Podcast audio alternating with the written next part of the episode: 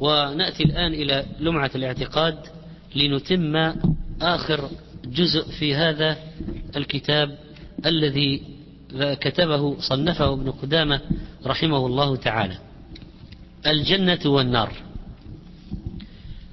والجنة والنار مخلوقتان لا تفنيان فالجنة مأوى لأوليائه مأوى أوليائه والنار عقاب لأعدائه وأهل الجنة فيها مخلدون.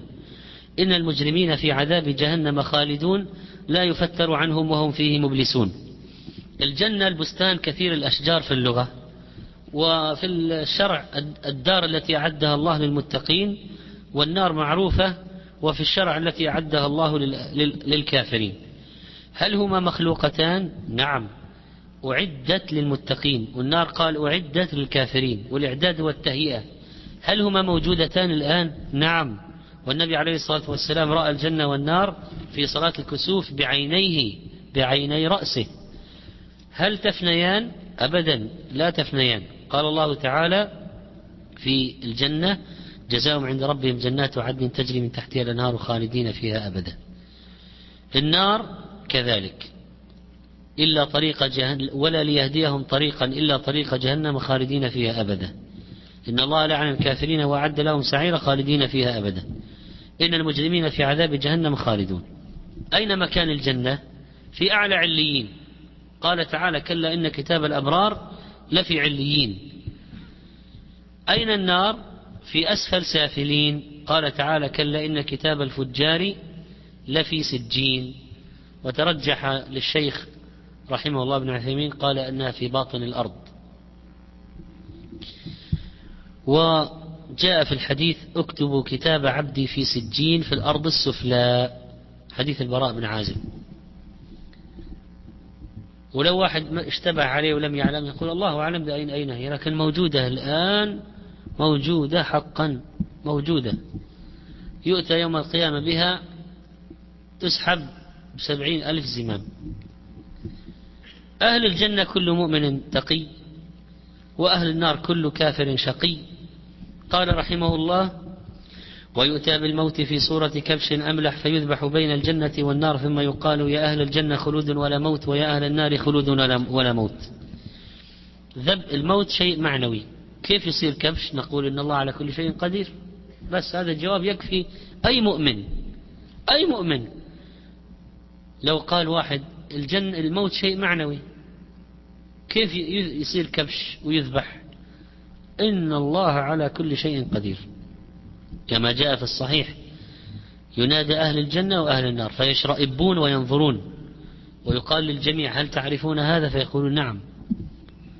نعم هذا الموت. وكلهم قد رآه. أليسوا ماتوا في الدنيا؟ كل واحد رأى الموت. فيؤتى به على صورة كبش ويعرفونه جميعا. فيذبح. يقال يا أهل الجنة خلود فلا موت. ويا أهل النار خلود فلا موت.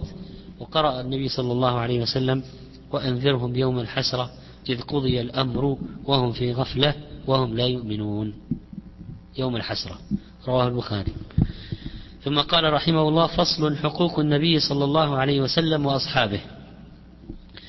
ومحمد رسول الله صلى الله عليه وسلم خاتم النبيين وسيد المرسلين. لا يصح إيمان عبد حتى لا يصح إيمان عبد حتى يؤمن برسالته. ويشهد بنبوته ولا يقضي بين الناس في القيامة إلا بشفاعته. ولا يقضى بين الناس في القيامة إلا بشفاعته. ولا يدخل الجنة أمة إلا بعد دخول أمته. صاحب لواء الحمد والمقام المحمود والحوض المورود وهو إمام النبيين وخطيبهم وصاحب شفاعتهم. أمته خير الأمم وأصحابه خير خير أصحاب الأنبياء عليهم السلام. فإذا أفضل الخلق الرسل ثم الأنبياء ثم الصديقون ثم الشهداء ثم الصالحون كما ورد في آية في آية النساء ومن يطع الله والرسول فأولئك مع الذين أنعم الله عليهم من النبيين والصديقين والشهداء والصالحين وحسن أولئك رفيقا. هل الرسل بمرتبة واحدة؟ كلا. منهم أولو العزم خمسة.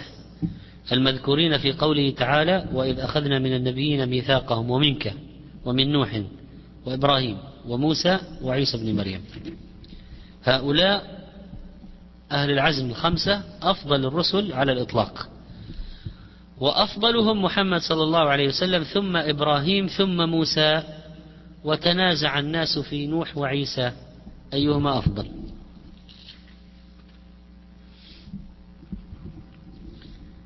ولا يجزم بالمفاضلة بينهما لأن لكل منهما مزية. النبي عليه الصلاة والسلام له خصائص خاتم النبيين. ولذلك القاديانية وغيرهم يقولون عن محمد صلى الله عليه وسلم خاتم المرسلين ولا يقولون خاتم النبيين. ليه؟ يقولون لأن غلام أحمد القادياني نبي. وكل واحد يدعي النبوة بعده إذا سئل عن محمد صلى الله عليه وسلم يقول خاتم المرسلين. انتبهوا لهذه. ولا يقول لا, لا, لا يمكن قادياني يأتي يلقي خطبة يقول وصلى الله على نبينا وعلى محمد خاتم النبيين. ما يقول؟ يقول خاتم المرسلين. ليتركوا مجال لإدخال صاحبهم في الموضوع نبوة مع أنه بنص الآية قال الله وخاتم النبي ما كان محمد أبا أحد من رجالكم ولكن رسول الله وخاتم النبيين. لا يتم إيمان عبد حتى يؤمن برسالته. ولا يقضى بين الناس إلا بشفاعته. وسبق الكلام عن الشفاعة. وقد قال صلى الله عليه وسلم أنا سيد ولد آدم يوم القيامة ولا فخر وبيدي لواء الحمد ولا فخر وما من نبي يومئذ آدم فمن سواه إلا تحت لوائي. تنشق عنه الأرض ولا فخر رواه الترمذي. وبعضه في صحيح مسلم. ومعنى المقام المحمود الذي يحمده عليه الخلائق كلهم. بل حتى الخالق يحمده. قال تعالى عسى أن يبعثك ربك مقاما محمودا. وهذا من مناقب عليه الصلاة والسلام. وقد تقدم الكلام في الحوض وكونه إمام النبيين وخطيبهم جاء في الترمذي وحسنه إذا كان يوم القيامة كنت إمام النبيين وخطيبهم. وصاحب شفاعتهم غير فخر. أمته خير الأمم بنص كتاب الله خير أمة أخرجت الناس. وأما قوله عن بني إسرائيل وأني فضلتكم العالمين يعني في ذلك الوقت. قال المصنف رحمه الله وأفضل أمتي أبو بكر الصديق ثم عمر الفاروق ثم عثمان ذي النورين ثم علي المرتضى رضي الله عنهم أجمعين لما روى عبد الله بن عمر رضي الله عنهما قال كنا نقول والنبي صلى الله عليه وسلم حي أفضل هذه الأمة بعد نبيها أبو بكر ثم عمر ثم عثمان ثم علي. فيبلغ ذلك النبي صلى الله عليه وسلم فلا ينكره. وصحت الرواية عن علي رضي الله عنه أنه أخبر أن أفضل الأمة بعد نبيها أبو بكر وعمر. وأبو بكر أحق الناس بالخلافة بعد النبي صلى الله عليه وسلم لفضله وسابقته وتقديم النبي صلى الله عليه وسلم له في الصلاة وقول للمرأة ائت أبا بكر وبعده عمر لفضله ثم عثمان لتقديم أهل الشورى له. ما في خليفة من الخلفاء الأربعة أجمعت الأمة عليه مثل عثمان. يعني حتى أبو بكر في بيعته صار كلام. مهاجرين والأنصار وحادثة السقيفة. عمر بوصية من أبي بكر. عثمان أجمعت الأمة عليه كلهم أجمعوا عليه. حتى العجوز. لأن عبد الرحمن بن عوف بقي يشاور الناس. ما نام ثلاث ليال ما ذاق النوم طعم النوم إلا قليلا. يشاور المسلمين حتى العجوز كلهم أجمعوا على عثمان. ثم علي رضي الله عنه لفضله وإجماع أهل عصره عليه. هؤلاء المعنيون بقوله صلى الله عليه وسلم عليكم بسنتي وسنة الخلفاء الراشدين المهديين من بعدي عضوا عليها بالنواجذ. وقد قال عليه الصلاة والسلام في الحديث الصحيح الخلافة من بعدي ثلاثون سنة فكان آخرها خلافة علي رضي الله عنه.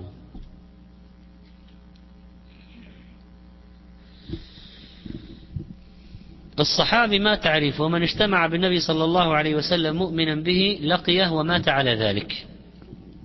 وأصحابه أفضل أصحاب الأنبياء. فلو قلت أصحاب نبينا أفضل أم حواري عيسى نقول صحابة نبينا أفضل.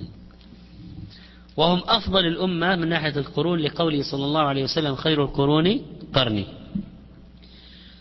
الصحابة مراتب المهاجرون أفضل من الأنصار لجمعهم بين الهجرة والنصرة. المهاجرون مراتب فأفضلهم الخلفاء الراشدون الأربعة. وأبو بكر رضي الله تعالى عنه عبد الله بن عثمان. أسلم على يدي أكثر العشرة.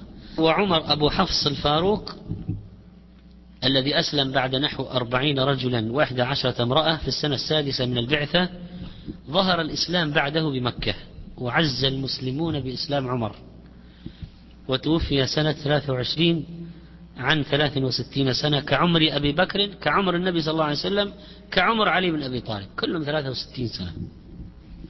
عثمان أبو عبد الله ذي النورين من بني أمية السخي الغني الخليفة الحي قتل شهيدا عن تسعين سنة في عام 35 الهجرة. وعلي رضي الله عنه أبو الحسن أول من أسلم من الغلمان أعطاه الراية يوم خيبر ففتح الله له. قتل شهيدا في رمضان سنة أربعين الهجرة بسيف عبد الرحمن بن ملجم الخارجي الذي ظل يسقيه السم شهرا. طلع على علي وهو خارج صلاة الفجر قتله وهو ذاهب إلى الصلاة. فذهب شهيدا إلى ربه. وأفضل هؤلاء الأربعة أبو بكر ثم عمر ثم عثمان ثم علي للحديث المذكور الذي رواه البخاري عن ابن عمر كنا نخير بين الناس في زمن النبي صلى الله عليه وسلم فنخير أبا بكر ثم عمر الخطاب ثم عثمان بن عفان. والنبي عليه الصلاة والسلام يسمع ذلك فلا ينكره رواه الطبراني وإسناده صحيح وكذلك أبو داود والترمذي. وأحقهم بالخلافة بعد النبي صلى الله عليه وسلم أبو بكر ثم عمر ثم عثمان وقدمه أهل الشورى المذكورون في قول الشاعر علي وعثمان وسعد وطلحة وزبير وذو عوف رجال المشورة. طيب هؤلاء الأربعة رابعهم علي رضي الله عنه الخلفاء الراشدون المهديون إذا عرفنا مدة خلافتهم تكون تسع وعشرين سنة وستة أشهر وأربعة أيام. بويع الحسن بن علي يوم مات أبوه سنة واحد وأربعين للهجرة سلم الأمر لمعاوية. إذا كم كان كم مكث؟ ستة أشهر إلا. فكمل المدة. فكان الحسن بن علي داخل في الخلافة الراشدة وهو الذي أصلح بين فئتين عظيمتين من المسلمين. سبط النبي صلى الله عليه وسلم وأمير المؤمنين وابن أمير المؤمنين. الحسن بويع بأمرة المؤمنين. وأما الحسين أخوه ريحانة النبي صلى الله عليه وسلم أيضا المقتول في كربلاء في العاشر من محرم سنة 61 فهذا ذهب أيضا شهيدا إلى الله تعالى. ومبشر بالجنة كما بشر ثابت بن قيس بن شماس الذي قتل في يوم اليمامة شهيدا. قال المصنف رحمه الله ونشهد للعشرة بالجنة كما شهد لهم النبي صلى الله عليه وسلم. فقال أبو بكر في الجنة وعمر في الجنة وعثمان في الجنة وعلي في الجنة وطلحة في الجنة والزبير في الجنة وسعد في الجنة وسعيد في الجنة وعبد الرحمن بن عوف في الجنة وأبو عبيد بن الجراح في الجنة. وكل من شهد له النبي صلى الله عليه وسلم بالجنة شهدنا له بالجنة. كقوله الحسن والحسين سيدا شباب أهل الجنة وقول لثابت بن قيس إنه من أهل الجنة. ولا نجزم لأحد من أهل القبلة بجنة ولا نار إلا من جزم له الرسول صلى الله عليه وسلم لكن نحن نرجو للمحسن ونخاف على المسيء. إذا الشهادة بالجنة والنار لأشخاص معينين لا مدخل للعقل فيها إطلاقا. هذه قضية قضية خبر من الوحي. جاءنا خبر شهدنا ما جاءنا خبر؟ نحن نرجو ونخاف. نرجو للمحسن الجنة ونخاف على المسيء. من النار. الشهادة بالجنة أو النار هناك شهادة عامة جائزة أنك تشهد لكل موحد أنه سيدخل الجنة. اشهد. اشهد ما شئت. لكل مؤمن أنه في الجنة واشهد ما شئت. لكل كافر أنه في النار. لكن الشهادة الخاصة في المعين المعلقة بشخص معين لا يمكن إلا بالوحي. وأنت ما تدري حتى أكثر كافر لما مات ماذا كان في قلبه لما مات. هل تاب؟ هل أسلم؟ ما تدري. لكن تقول هذا عمله عمل أهل النار. لكن هو في النار بعد الموت؟ ما تدري. لما لما مات ماذا كان بينه وبين الله؟ على أي شيء مات؟ لا تدري. فلا نجزم. المعينون من أهل الجنة كثيرون.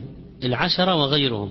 يعني مثلا أبو, أبو يوسف عبد الله بن سلام من المبشرين بالجنة. النبي عليه الصلاة والسلام شهد لامرأة شهد لنساء أنهن من أهل الجنة. وامرأة كانت تصرع.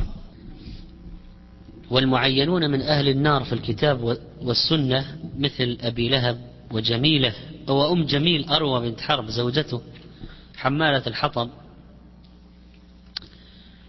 وأبو طالب أهون أهل النار عذابا وعمرو بن لحي الخزاعي الذي رآه النبي صلى الله عليه وسلم يجر أمعاءه في النار قال رحمه الله ولا نكفر أحدا من أهل القبلة بذنب ولا نخرجه عن الإسلام بعمل.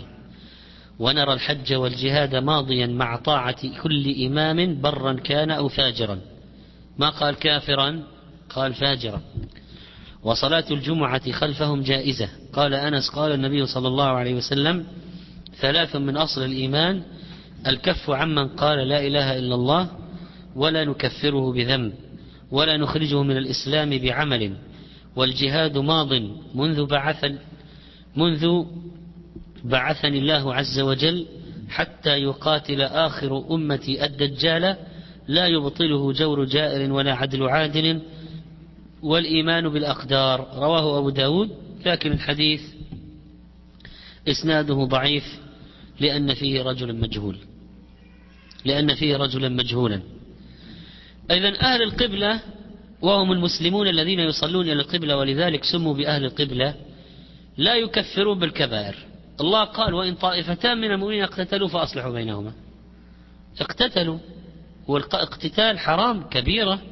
مع ذلك ما أخرجهم عن الإيمان بالاقتتال. وخالف في هذه القضية كما قلنا الخوارج والمعتزلة. قالوا فاعل الكبيرة في النار. لكن الخوارج كانوا أصرح. قالوا فاعل الكبيرة خالد في النار المعتزلة قالوا فاعل الكبيرة يخرج من الإيمان. طيب وبعدين وين راح؟ ما ندري. مفقود. هذا في منزلة بين المنزلتين. لكن يقولون بعد ذلك هو خالد في النار. فالفرق بينهما في الحكم مدة معينة. في الحكم على الشخص.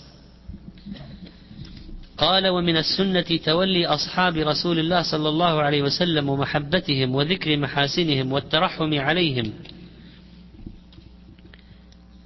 محب تولي أصحاب رسول الله صلى الله عليه وسلم ومحبتهم وذكر محاسنهم والترحم عليهم والاستغفار لهم والكف عن ذكر مساوئهم وما شجر بينهم واعتقاد فضلهم ومعرفة سابقتهم. قال الله تعالى والذين جاءوا من بعدهم يقولون ربنا اغفر لنا ولإخواننا الذين سبقونا بالإيمان ولا تجعل في قلوبنا غلا للذين آمنوا. وقال تعالى محمد رسول الله والذين معه أشداء على الكفار رحماء بينهم. فإذا هؤلاء الصحابة لهم حقوق لفضلهم ونصرتهم وجهادهم وتضحيتهم. نقلوا الدين وعلمونا العلم ولولاهم ما كان في الأرض مسلم. حموا النبي عليه الصلاة والسلام فلا بد من محبتهم بالقلب والثناء عليهم باللسان نمسك عن الفتن التي جرت بينهم. ولا نعمل دروسا في الفتن التي بين الصحابة. ولا نخصها بخطب وسلاسل ولا نعرضها على الناس. هذا ظلم. وليس من حق الص... ولي... ولا... وليس من حقنا أن نتكلم. والنبي عليه الصلاة والسلام قال إذا ذكر أصحابي فأمسكوا. من طرأت له شبهة فيهم يسأل عالما بينه وبينه في مجال خاص يقول له الجواب. أما تبسط الخلاف بين الصحابة يبسط على الناس. الخالي الذهن والذي عنده شيء طفيف والذي قرأ كثيرا في الخلاف بينهم هذا ظلم. والظلم وضع الشيء في غير موضعه. ولذلك أفتى العلماء بعدم جواز سماع أشرطة التي تتكلم عن الفتن بين الصحابة من هذا الباب. لأن يا أخي في عامة ما سمعوا شيء. وفي ناس عندهم شيء طفيف تروح تنشر القضية عليهم. وقد قال عليه الصلاة والسلام ذكر أصحابي إذا أمسكوا.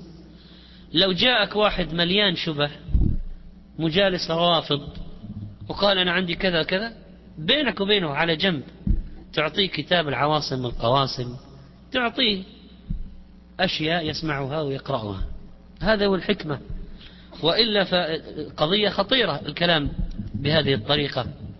رحمك الله. ولذلك قال ابن قدامى الكف عن مساوئهم. هم بشر وبالتأكيد لهم أخطاء بالتأكيد. لكن لا لا لا نبسطها ونتوسع فيها ونعرضها على العامة وعلى من هب ودب. حتى الذي لا يكون عنده شيء في نفسه يصير عنده شيء. والذي قد لا يتخلص من الشبهة. يمكن تعرض الشبهة والرد والعام يفهم الشبهة وما يفهم الرد. وقال النبي صلى الله عليه وسلم لا تسبوا أصحابي فإن أحدكم لو أنفق مثل أحد ذهبا ما بلغ مد أحدهم ولا نصيفه. وسب الصحابة على ثلاثة أقسام أن يسبهم بما يقتضي كفر أكثرهم أو يقول عامتهم في الساق. عامتهم يعني أكثرهم. هذا كافر. ليه؟ لأنه كذب الله. الله عدلهم وهذا قال فساق. الله أثنى عليهم وهذا قال كفار. الثاني أن يسبهم باللعن والتقبيح ففي كفره قولان لأهل العلم. لو قلنا يكفر انتهينا. معروف حكمه. الاستتابة والقتل. لو قلنا لا يكفر قال العلماء يجلد ويحبس حتى يموت في الحبس أو يرجع عن مقالته ويعلن التوبة إلى الله من سبهم ولعنهم أو تقبيحهم. هذا ما كفر لكن سب ولعن. المرتبة الثالثة أن يسبهم بما لا يقدح في دينهم كالجبن والبخل. فلا يكفر لكن يعزر بما يردعه. هذه خلاصة ما ذكره شيخ الإسلام ابن تيمية. رحمه الله قال ابن قدامة ومن السنة الترضي عن أزواج رسول الله صلى الله عليه وسلم وأمهات المؤمنين المطهرات المبرآت من كل سوء أفضلهم خديجة بنت خويلد وعائشة الصديقة بنت الصديق التي برأها الله في كتابه زوج النبي صلى الله عليه وسلم في الدنيا والآخرة فمن قذفها بما برأها الله منه فقد كفر بالله العظيم. فإذا زوجاته في الدنيا طيبات طيبون للطيبات ولو قلت غير طيبات يعني زوجهن ليس بطيب. اتهام فظيع.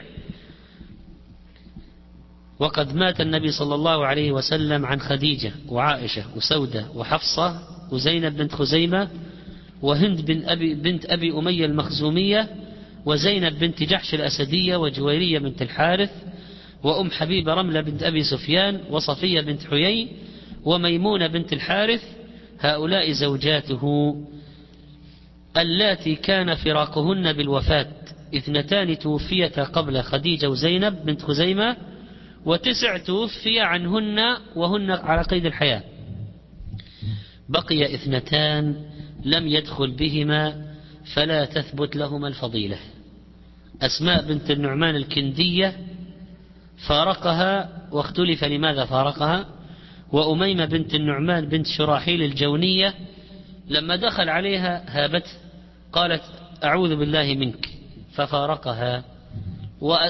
وقالت كلاما غير مناسب ولا يليق في تلك اللحظة فألحقها بأهلها. وأفضل زوجات النبي صلى الله عليه وسلم خديجة وعائشة ولكل منهما ميزات. وقذف عائشة برأها الله منه كفر. لأنه تكذيب لله تعالى. الله عز وجل برأ عائشة. وإذا جاء واحد قال هي كذا قذفها فيكون مكذبا لله. قال ومعاوية خال المؤمنين. ليش معاوية خال المؤمنين؟ لأنه هو أخت لأنه أخت أم حبيبة رملة بنت أبي سفيان. لأنه لأنها أخته. فهو خال المؤمنين. وكاتب وحي الله. أحد خلفاء المسلمين رضي الله عنه وكان ملكه رحمة كما جاء في الحديث. أسلم بعد الحديبية وكتم إسلامه وكتب للوحي بعد إسلامه وولاه عمر رضي الله عنه وهذا من معرفة عمر بالرجال. وما حصل من الفتنة بينه وبين علي وغيره نمسك عن الكلام فيها. ومن السنة يقول ابن قدام رحمه الله السمع والطاعة لأئمة المسلمين وأمراء المؤمنين برهم وفاجرهم ما لم يأمروا بمعصية الله فإنه لا طاعة لأحد في معصية الله. ومن ولي الخلافة واجتمع عليه الناس ورضوا به أو غلبهم بسيفه حتى صار الخليفة وسمي أمير المؤمنين وجبت طاعته وحرمت مخالفته والخروج عليه وشق عصا المسلمين. إذا الخليفة ممكن يكون بالتعيين ممكن بالوصية. يجتمع أهل الحل والعقد فيعينوه. ينص عليه من سبقه. أن يتغلب ويقهر. إذا إما بوصية من خليفة سابق أو باجتماع أهل الحل والعقد فيعينوه. يختاروه يعينوه. ليس دهماء الناس هذا النظام الديمقراطي الغربي الجاهل. ينتخب الرئيس الزبال والكناس والجاهل والفاسق والعاصي والمخمور والسكير والعربيد والفاجرة والزانية والزان. أهل الحل في الإسلام يختار الخليفة أهل الحل والعقد. طيب الوسيلة الثالثة إذا قهر وغلب بسيفه وحكم بالشريعة وحكم بالشريعة كما حصل في عبد عبد الملك بن مروان بعد قتل ابن الزبير تغلب بسيفه. خلاص بايعوا المسلمون ما خرجوا عليه. لا يجوز الخروج عليه ما دام يحكم شرع الله. فطاعتهم داخلة ضمن طاعة الله ورسوله وليست مستقلة. ولذلك قال أطيعوا الله وأطيعوا الرسول وأولي الأمر. ما قال وأطيعوا أولي الأمر؟ ليبين أنها داخلة في طاعة الله وطاعة رسوله. لا يجوز الخروج عليهم إلا إذا رأينا كفرا بواحا وعندنا قدرة على تغييره. أمران مهمان. إذا رأينا كفرا بواحا وعندنا قدرة على تغييره. أما إذا ما رأينا كفرا بواحا أو ما عندنا قدرة على تغييره فلا يجوز الخروج لأن الخروج فيه مفسدة وإراقة دماء المسلمين وتخريب البلاد والعباد كما حصل كثيرا عبر التاريخ. قال ومن السنة هجران أهل البدع ومباينتهم وترك الجدال والخصومات في الدين وترك النظر في كتب المبتدعة والإصغاء إلى كلامهم وكل محدثة في الدين بدعة. طبعا الهجران ترك الكلام المقاطعة عدم السلام عدم المحبة عدم الزيارة إلى آخره. هؤلاء أهل البدعة يهجرون ولا نسلم عليهم هذا من الدين ولا نكلمهم. إذا أظهروا البدعة وإذا أخفوا البدعة وصار عندهم تقية نافقوا نقول نعمل معاملة منافقين نسلم ونرد ونزور.